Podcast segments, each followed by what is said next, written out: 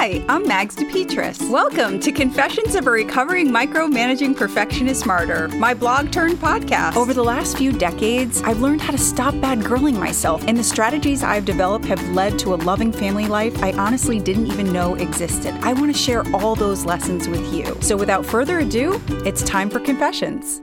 Underprepped and overdone, learning to change by changing. You learn to speak by speaking to study by studying, to run by running, to work by working. Begin as a mere apprentice, and the very power of love will lead you on to become master of the art. That's a Francis de Sales quote. Last week, I wrote about being pushed by the pandemic to find solutions to my problems that I'd previously been closed off to. This week, I'd like to share one of those solutions. I know I don't get a medal for this team. Normal people have been doing it for years, but me, not so much. It pains me to confess this to you, but here goes. I've been cooking.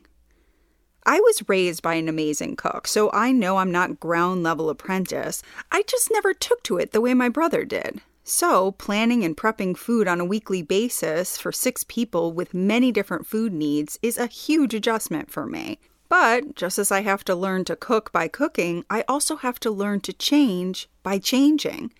The roughest part of change is the beginning. This month, I have had so much gratitude for the people who taught me to be incredibly gentle to myself as I go way short on the amount of broccoli I prep and way long on the amount of time I keep chicken in the oven. Yet, none of my mistakes have been reasons not to change, and none of my frustrations have been reasons to stay in old defective patterns. In this case, the love Francis de Sales talks about in the quote above is the love for self taking the time to learn and master what's best for me, even if it's arduous and overwhelming in the beginning. I just keep reminding myself practice makes progress. This will get easier. I know I'm not going to come out cooking like my master chef mom, but I will come out of this knowing I've invested time into changing something that was broken.